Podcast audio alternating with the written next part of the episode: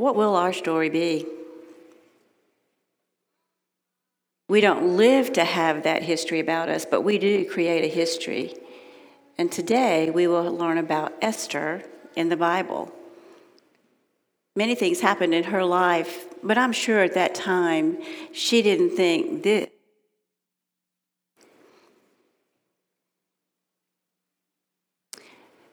So let's see what her history says.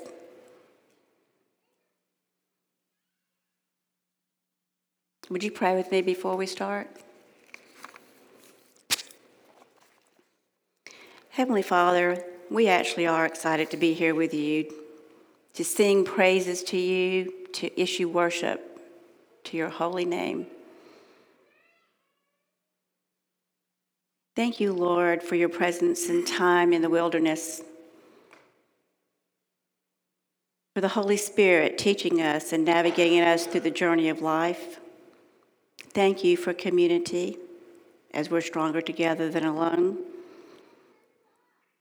As it is written, Praise the Lord, all ye nations.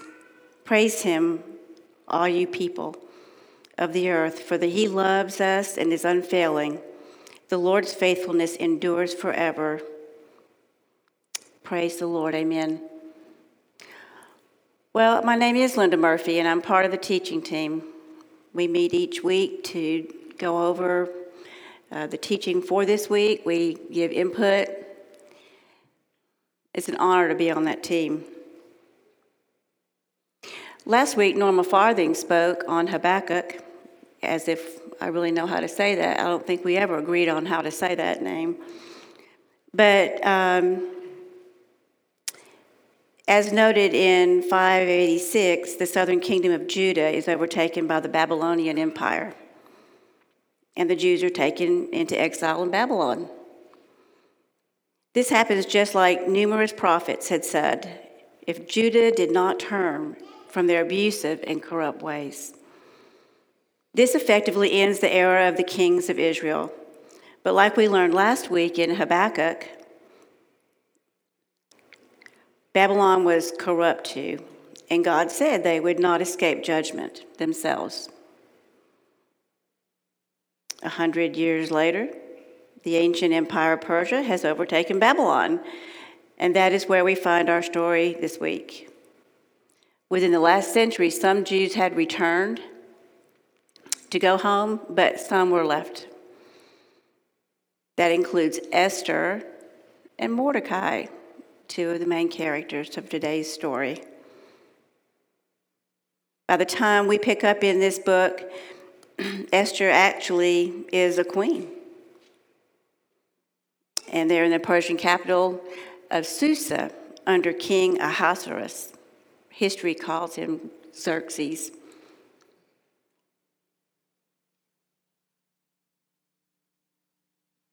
This slide shows um, our basic players for today good, bad, and ugly. Mordecai was a Jewish man in the fortress city there in Susa, the cousin of Esther. He adopted Esther after her parents died. So she, she was raised by him as a father. He taught her, he instructed her in the ways of the Lord, uh, what was correct activity, as they came and went throughout their day, much I'm sure like Lindsay and Tim have instructed and guided our Esther. They were born in captivity, but it's evident by their actions that they still served the God of their fathers. Right? And so, even though they were in captivity living in this city, it seems like they had some form of um, uh, typical activities as going about their day, not quite like we do, but in their own way. So, how did uh, Esther come to be in a harem, which is where we find her today? Ugh, just the thought of it. Um, so actually, She lived as part of King Ahasuerus' harem with his other wives. I'm sure she didn't plan on that. And how did she end up as the queen, living in this harem? The delightful king Ahasuerus uh, uh, kicked her out, basically. She didn't come and perform and display her beauty during a, a drunken festival. She's out. So they said, Go find a beautiful young virgin in the land. Who is the most beautiful? And it ended up being Esther. Do you ever wonder if God really has a plan for your life? I wonder if Esther wondered that as well. Now, God's name is not mentioned in this book. It's the only book in the Bible that God's name is not mentioned. But we'll see his activity threaded throughout these 17 verses. So we started Esther chapter 4, verse 1. Now, when Mordecai became aware of all that had been done, he tore his garments and he put on sackcloth and ashes he went out into the city crying out in a loud and bitter voice throughout each and every province where the king's edict was written and announced, there was considerable mourning among the Jews, along with fasting, weeping, and sorrow. Sackcloth and ashes were characteristic of many. Something really bad must have happened. Sackcloth and ashes were used as a symbol of mourning or repentance. Someone wanting to show their repentant heart would wear sackcloth, sit in ashes, put ashes on their head. Sackcloth cloth wasn't like something we're wearing today. It was made out of black goat hair, and it was very uncomfortable to wear. A sign of mourning, sorrow. The ashes signified desolation or ruin. Something has happened not only in the capital, but in every province, every province throughout this kingdom. A link to that Persian Empire actually is in the Learning Guide. I challenge you to go check it out.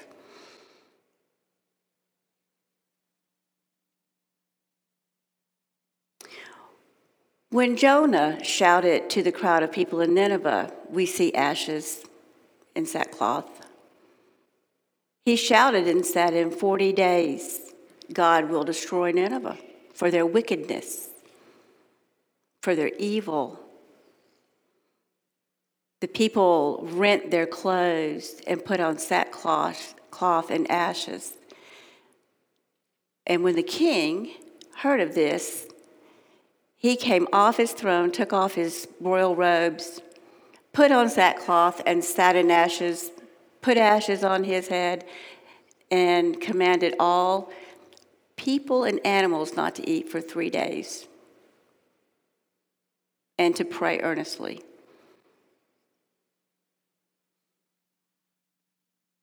God did not destroy Nineveh.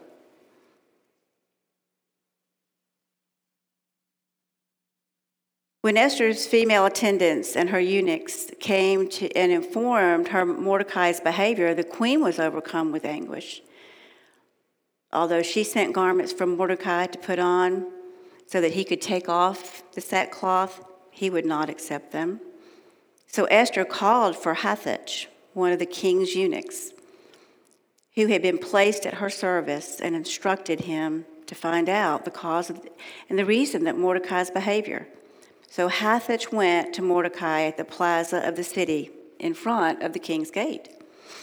Then Mordecai related to him everything that had happened to him, even the specific amount of money that Haman had offered to pay to the king's treasuries for the Jews to be destroyed.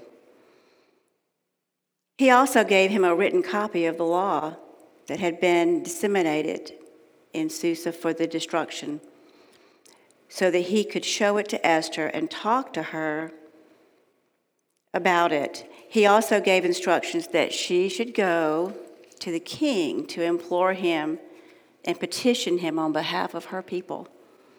So Hathach returned and related Mordecai's instructions to Esther.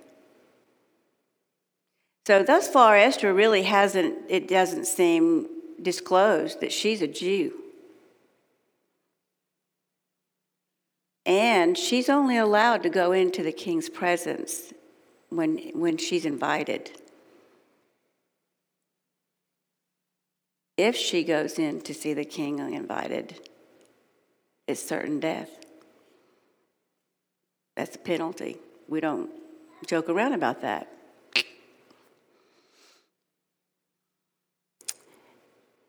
That's another character that we have in our, our story today is Haman.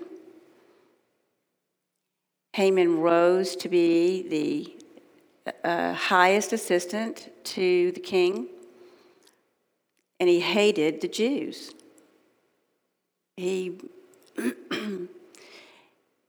he was quite evil. And he came to a, a, a position of power. But I can tell you that the God of Abraham that they serve is way greater. On a certain day, the Jews were to all be killed men, women, children, and, the, and, and they could take their plunder. They would, not only would they decimate the people, but their land and all that they ever had.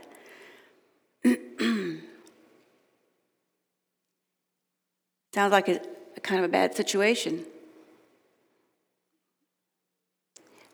All of us have been there. We've all had our backs against the wall. What do we do? I think they've pretty much got their backs against the wall. So Hathach returned and related Mordecai's instructions to Esther. Esther replied to Hathach with instructions for Mordecai.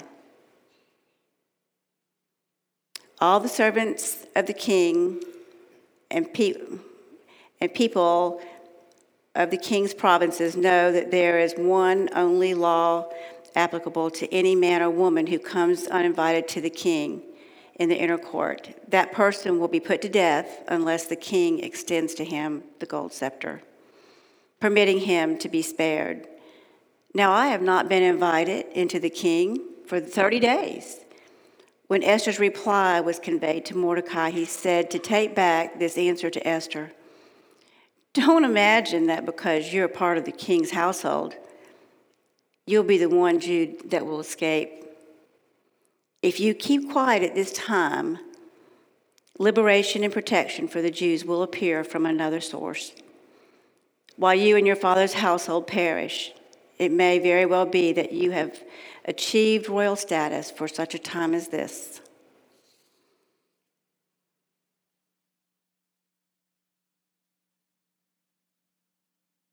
Do you ever wonder why you are where you are and what you're doing? And does God even see or care? Is it pointless?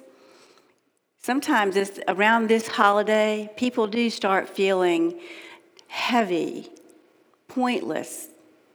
But it could be that we're exactly where we are because that's where God wants us and can use us that day.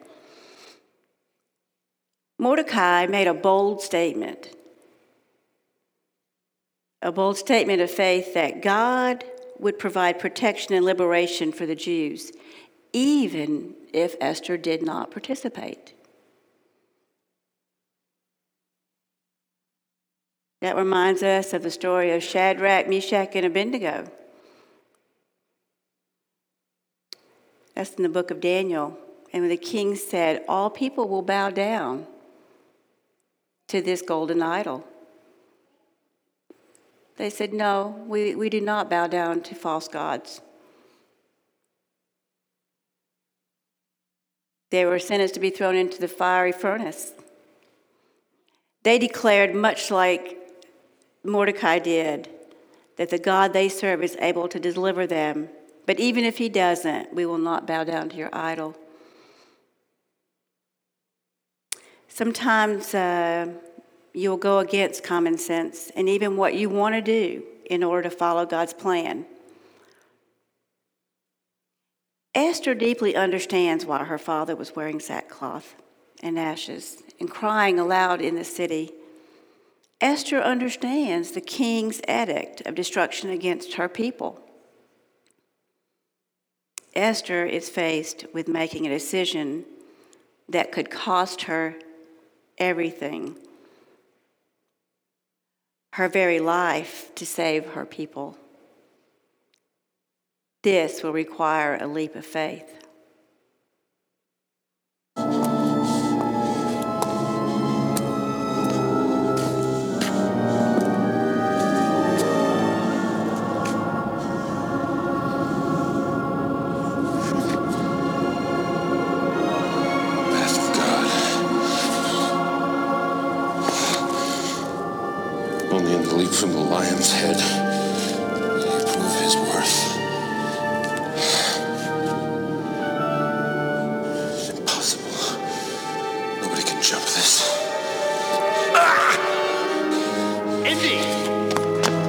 Must hurry!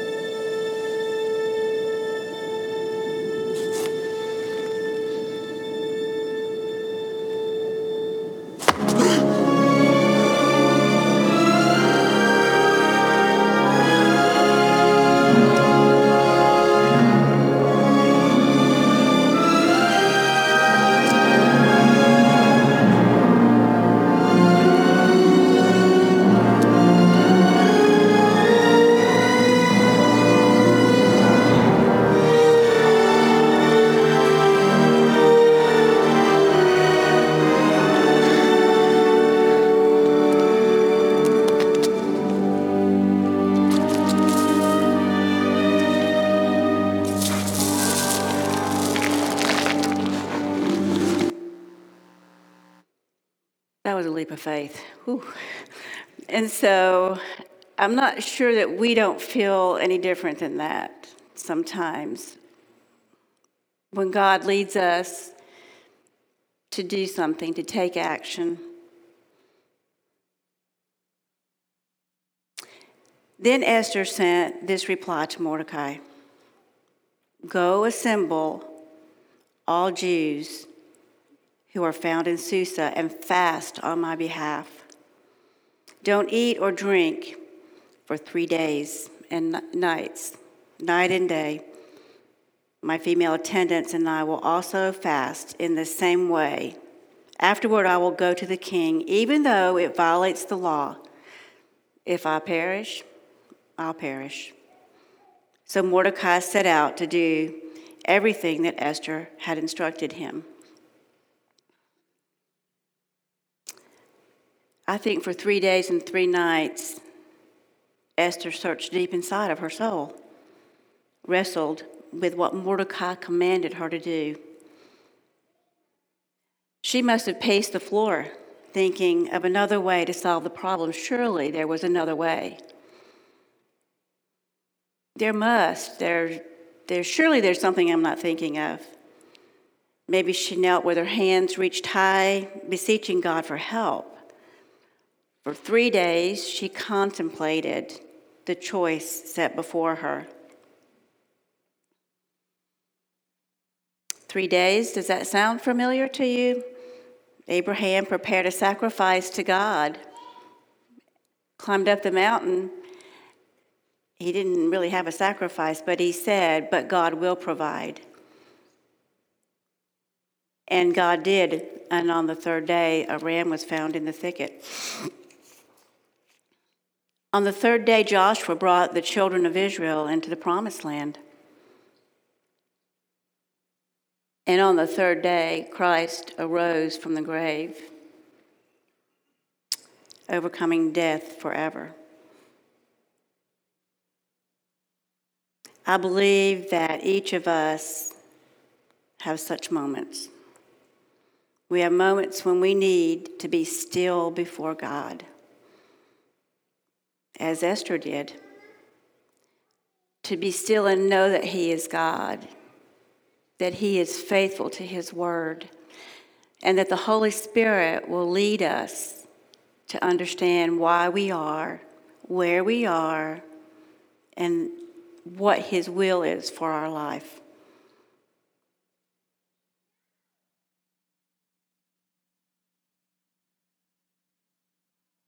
Will the worship team please come back up?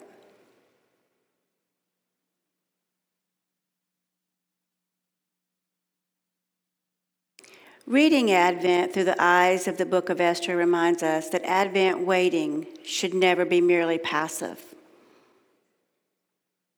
Advent waiting means recognizing that God has prepared each of us to act this very moment, bringing God's justice and mercy and peace to the world. The book of Esther encourages me to think beyond the boundaries I see set before me and to trust God and that his faithfulness endures forever. His faithfulness, his faithfulness endures forever.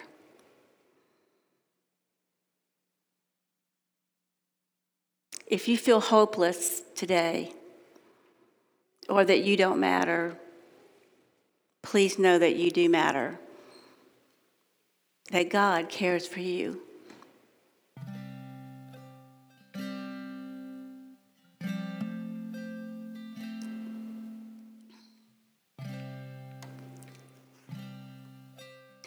This table represents the body and the blood of Jesus Christ. So the Lord Jesus took some bread and gave thanks to God for it. Then he broke it into pieces and said, This is my body, which is given for you. Do this to remember me. And in the same way, he took the cup of wine, saying, This cup is the new covenant between God and his people. An agreement confirmed with my blood. Do this to remember me as you drink it. This table is open to all that are seeking God. We don't dismiss by rows. Please come as you feel led. Thank you for being here. We will also be taking up an offering in a form of worship to the Lord as well. Thank you.